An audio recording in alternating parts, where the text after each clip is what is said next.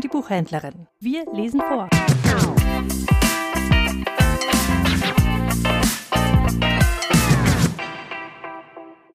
Adventskalender, Mittwoch, der sechste Dezember. Der Bratapfel.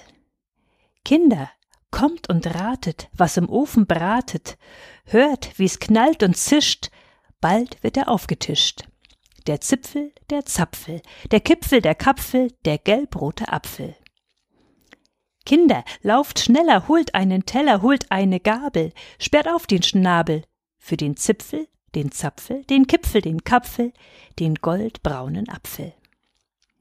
Sie pusten und prusten, sie gucken und schlucken, sie schnalzen und schmecken, sie lecken und schlecken, den Zipfel, den Zapfel, den Kipfel, den Kapfel, den knusprigen Apfel.